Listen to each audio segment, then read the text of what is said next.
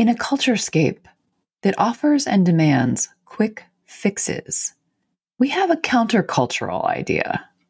Let's look for slow, deep, and irreversible.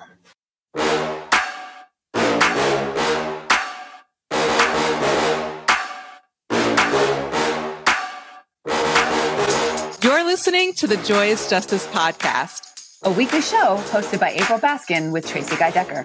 In a complex world in which systemic oppression conditions us to deny others and our own humanity, let's dedicate ourselves to the pursuit and embodiment of wholeness, love, and thriving in the world and in our own lives. It's time to heal and flourish our way to a more joyously just future.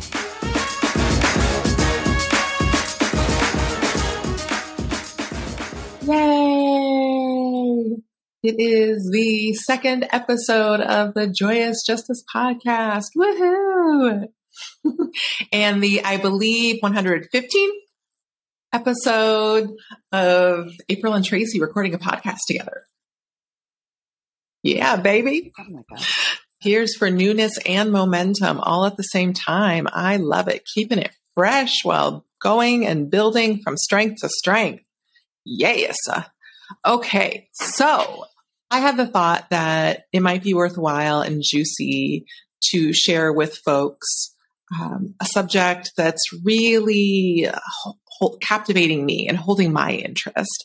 And uh, and Tracy, you agreed, and so we are assuming, beloved listener, that hopefully this will be a great episode for you since we're excited about it.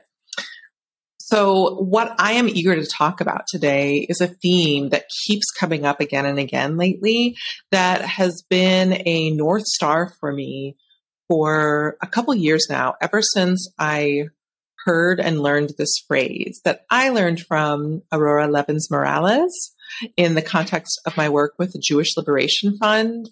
And she cites her brother, Ricardo Levins Morales, as the source of this phrase. And I'm guessing it also is sort of, um, you know, has its origins in indigenous and liberation movement spaces. But the person I know to, sort, to cite and source is Ricardo Levins Morales.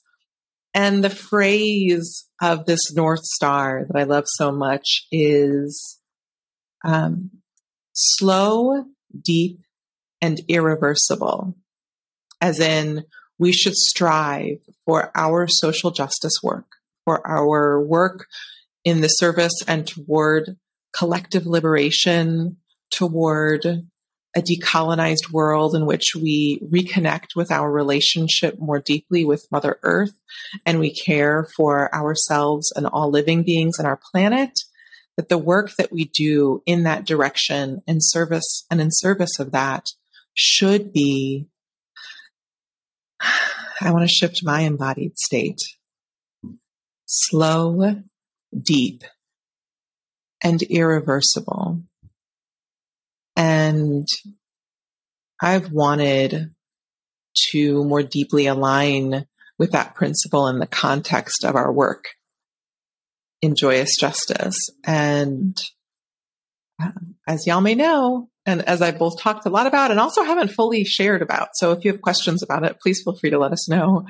Um, there were different things that I needed to work through and process um, internalized depression, fears, different things to really, really get clear and have the degree of courage and clarity that I wanted to have in order to boldly and bravely lead um, the visionary and compelling work that I saw for Joyous Justice. Um, and so while I was in the midst of playing smaller for me anyway, which is still not relatively in the bigger scheme of things playing that small. we led a lot of great programs for a number of years, but I also wanted to do bigger, bolder work across lines of difference. And so it was harder while I was straddling my masked self, who the world knew me to be, who I wanted to be, all these different bits to really commit to slow, deep, and irreversible when I wasn't yet, when our work wasn't yet fully aligned with like, yes, this is my life's work that obviously I want to evolve over time, but that I really want to anchor and root deeply in that I believe is the best set of teachings and strategies to help um, our clients and aligned folks throughout the world powerfully advance justice and collective well-being right? And so uh, just gonna take a breath with that sigh and so yeah so here we are. We've i and therefore the organization i lead and the team i lead.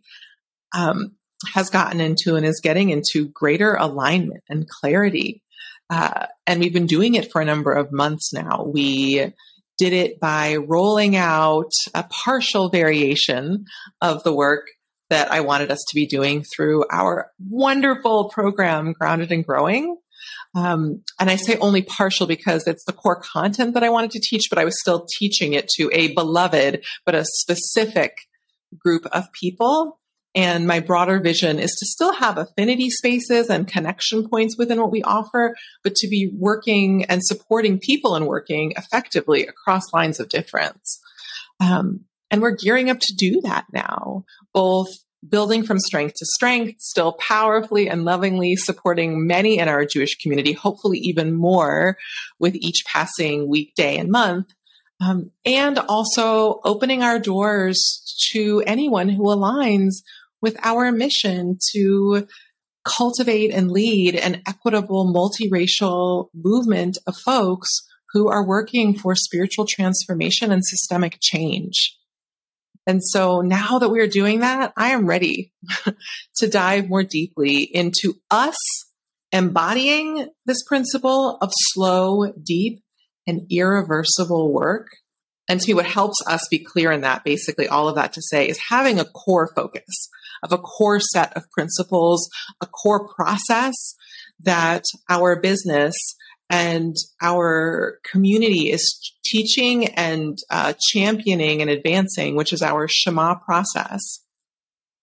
And through that work, we also want to help our people. We want to help you also in the ways that you want to, if you want to, start to think about and consider what is slow, deep, and irreversible in your work and in your living look like for you? A prompt that I would ask you to consider and engage with, you know, for a moment or two now or after the episode is there's likely perhaps some area of, of your life where you are, have or are already engaging in slow, deep, and irreversible work.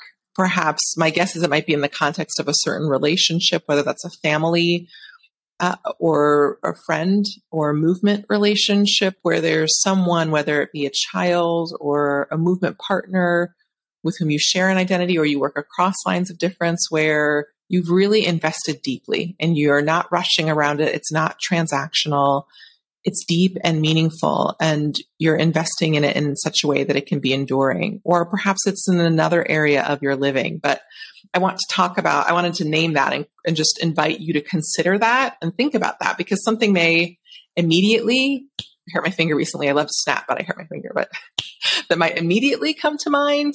Um, or you might need a little bit of time to think because this is a big bold vision and we live in a, an oppressive context in which this is not the case for many things. But I also want to point out it already is likely a part of your living in some way. We might not be as far off or detached from a counter oppressive, liber- liberatory, slow, deep, and irreversible approach. I'll stop there. There were other key points that I wanted to make, but I also spoke, as per usual, longer than I anticipated. so, Tracy, um, what do you want to toss into the mix here? I want, I guess I want to name that what you're saying sounds amazing. And also, when I think about myself, say three years ago, it would have felt like really far off. And so I just want to name, like, if you're listening and you're like, yeah, that sounds nice. uh, I don't, I don't know how I can do that. Then that's okay. Um, you are not got resources for you for that and and you can you it's it i i'm glad april that you made the invitation for folks to think about where that's already happening so that we can all be reminded that it's actually is closer than we think. Um and I'm, I'm, I am intentionally, I'm trying to speak a little more slowly because I think part of what makes slow, deep, and irreversible feel um, out of reach is our constant pressure to go, go, go, to do it now, to, you know, do as much as possible, as quickly as possible. That is the way we've been conditioned. And that urgency is contraindicated, frankly, for slow, deep, and irreversible. And so it, it feels a little mutually exclusive from the way that we're living now. And that urgency is not natural or at least not essential. It's not required. It's not I inherent. Would, well, what I would say that, chronic urgency. Yeah, I would. What I would say is that chronic, because urgency, obviously, at times in the human existence is is very important, but sure. chronic urgency is not is anything but essential. And Tracy, do you mind if I quickly interject? Because I just had a huge epiphany while you were talking. Oh, As you were talking about some of this friction and different things, I noticed, oh my God, that that our Shema process that's slow, deep, and irreversible maps beautifully onto the Shema, like the, the arc of the process that we take our clients through, right? Is yeah. slow down, at least in the moment, right? And then we take people through different processes and tools that help them look and think deeply and integrate their truth, external insight more deeply, and then weave it into their agency and how they show up in the world, into their identity. Like, oh, sorry, having yeah. this like meta moment. Yeah. I was like, oh my yeah. God. Oh, so much alignment. Sorry, back to you. so exciting. Also, I, not sorry, but like, thank you for your patience. That's a better, less internally uh, uh, oppressive way of saying that. Thank you, Tracy. Back to you.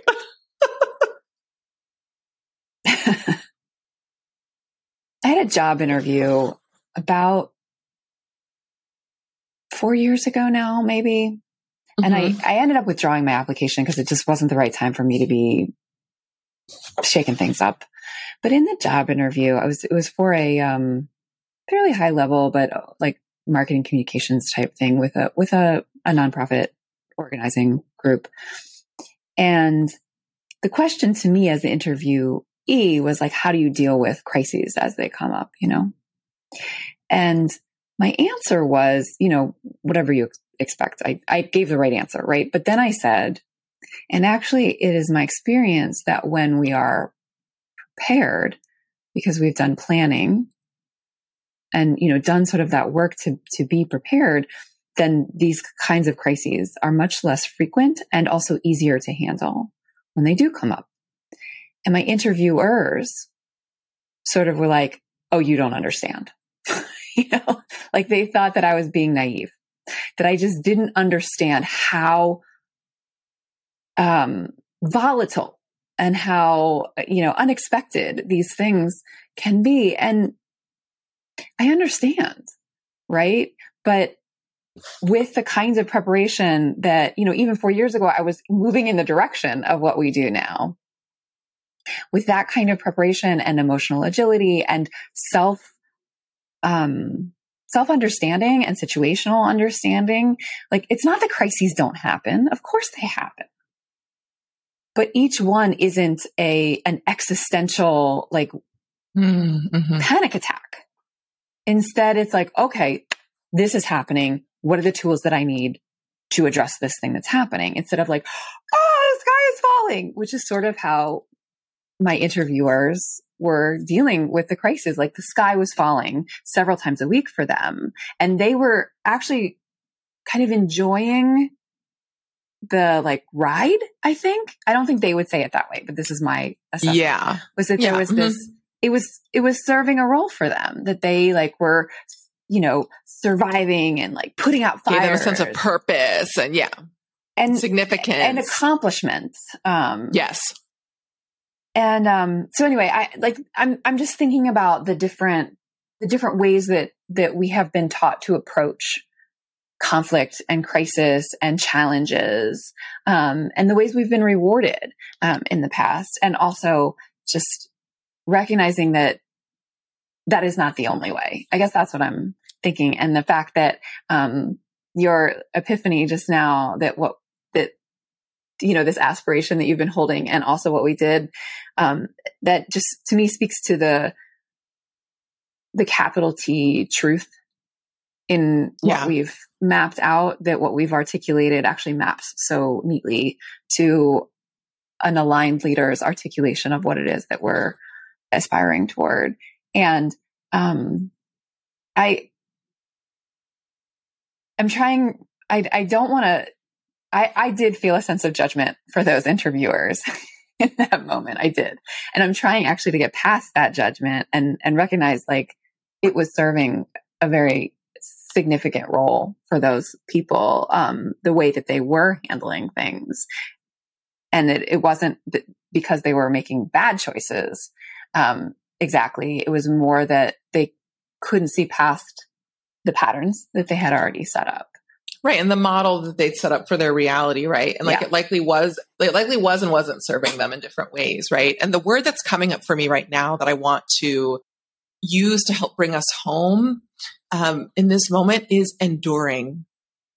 Enduring that I have been cultivating, um, and our team has refined a set of tools that offer enduring resilience and enduring clarity that cuts across a range of issues. Because what I see playing out, whether it's around racial justice or other liberation efforts or other adaptive challenges people are handling or life circumstances or crises that for a lot of folks, much of the time, they see all these things as piecemeal and fragmented and different and different barriers in different places. But as someone with a multidimensional identity who's had a multi-class, multi many, multi many experiences, lived in different regions, different cultures, I've been very curious about what are tools and what are challenges and what are common themes that cut across racial lines, that cut across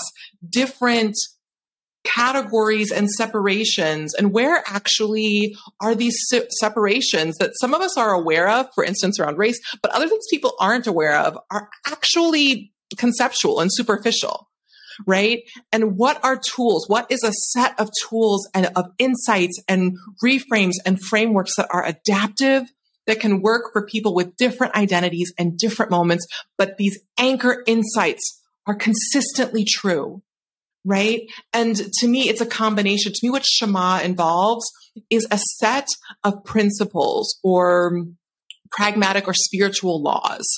Principles or laws that cut across a range of different issues and then a suite of different practices and tools that are circumstantial for specific moments, right? And I think in a lot of business and even in coaching, and I'm wanting to talk about this more in our social media presence. So this is a great way to kind of kick it off. Um, I'm not the first to talk about this. I have a colleague at my former job, Amy Asen, who used to talk about this a bit. And I want to talk about it even more and deepen it. This concept of the difference between principles and practice and that people conflate them regularly. And people often think in racial justice spaces, what's confusing for a lot of people is that people have mistaken practices for a principle. And practices are circumstantial. And, and even beyond that, I'm interested in, we're interested in, what are the issues below that? Because I find increasingly, yes, knowledge is a part of this, right? It's yes, there are certain books you need to read and things you need to know about racial justice or social justice or activism. But at the end of the day, it's all of it combined. It's about what is your personal ecosystem? What is your story of self? What is your understanding or ability to understand or inability to understand and analyze what's happening in the environment so you can better know how to navigate it more skillfully and effectively and figure out where to place your focus because there's a lot happening. And so what are ways that you can cultivate and refine your focus that sets you up to be accountable to the causes you care about, also yourself and move forward effectively, right? And that is where we are investing, where we have opted to invest our slow, deep, and irreversible work is how to help people have endurance and thrive while doing it, while advancing joyous justice. How do we care for ourselves effectively? How do we make sense out of nonsense? Because many things in our world seem like nonsense and they seem random, but I find increasingly actually most things aren't. And if we widen the frame around whatever we're looking at, through some simple skills, we be- can begin to better understand what's happening and better care for and protect ourselves and those we care about and people across lines of difference, right? That we can start to move into greater abundance and clarity. And it starts by facilitating that in our own leadership um, and personal living experience. It's no wonder to me that people are grappling with scarcity mindset thinking around different forms of oppression because they haven't addressed this in their own living in the different parts of their life in their morning and how they talk and deal with situations in their family how they as you were alluding to as you were not alluding to as you were speaking to earlier um, although I can't remember was, if it was an episode in our prep, but earlier in our conversation, Tracy, you were talking about um, the ways in which we speak to ourselves right? That oh, yeah. a number of these things, these principles that we teach cut across all these different things and they are profound concepts, but we break them down so that they're easily implementable and build over time and gives you a fighting chance, not even a fighting chance, a likely chance of not only getting some competence in the competency in these skills with, and with these insights, but start to build momentum so that your slow, deep, and irreversible work isn't just one step at a time, one step in front of another. That's how we all start. Everyone, every seedling starts with just one watering and one little root growing out. But in time, it starts to be leveraged because as you start to integrate more of these principles, they complement one another and build on each other and allow for leverage and impact over time where it's not step by step, but it's like multiple steps at a time. And now like the, yeah, it's like a snowball. Right? Like a snowball. Like the snowball starts out little teeny, but then it gathers. Right. Or mm-hmm. another metaphor, right? Like instead of like a domino knocking down a domino, a domino knocks down or like a paper clip knocks down something that, that knocks down a domino that, that each like one knocks, is like a third bigger. Bigger. Yeah, exactly. That gets bigger and bigger. Really big, really quickly. Yeah. Right. Right. And then it's even bigger that that is yeah. what we are going all in around our slow, deep an irreversible strategy is a suite of tools that can get narrowed down to the simplest to just to one thing that you can focus on to get big results and can fan out to offer you a robust suite of tools to the point where you start to feel unstoppable in your leadership and joyous and joyous because not only because you're making progress, but because when you're not making progress and when things go wrong, you know with increasing and eventually absolute certainty that you have a suite of tools that you can rely upon and turn to solo and also in partnership and in community to bolster yourself, to heal, to take the time you need to rest, to recover, and to come back with gl- greater clarity, with greater conviction, and move forward unquestionably from strength to strength, regardless of what circumstances come across your path. Yeah. So hopefully this sounds interesting to you. And if it does, or if you're at all curious, if you're like, how in the heck? Well, like that was like a tall order. Well, you know what? As a person who experienced a tremendous amount of adversity in my life, this is my life's work.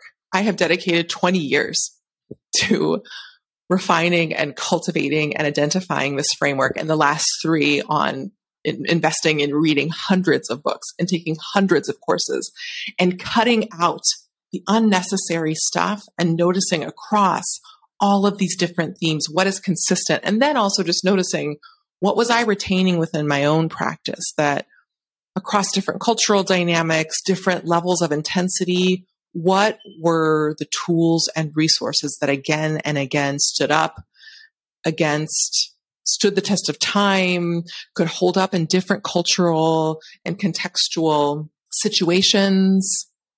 Yeah. I lost my train of thought and Tracy's not here to help keep me on track. I think she took a bio break. here she is.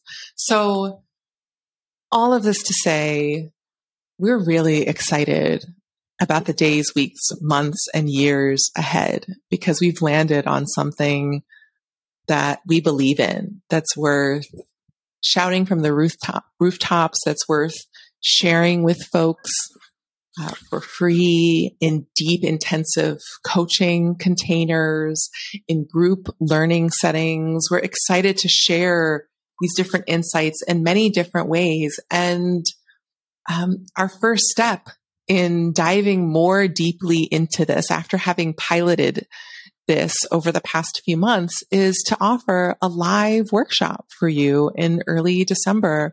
And so we hope that you will sign up. You can find more information if you visit joyousjustice.com. There's a link right on the homepage that you can click and fill out the simple form with your name and email.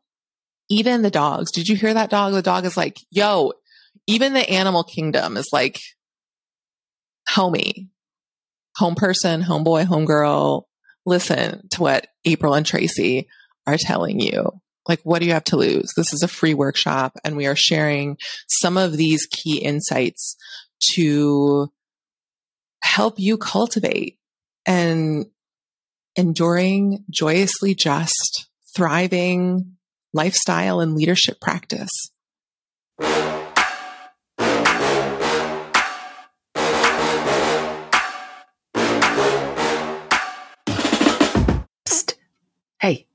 Have you signed up yet?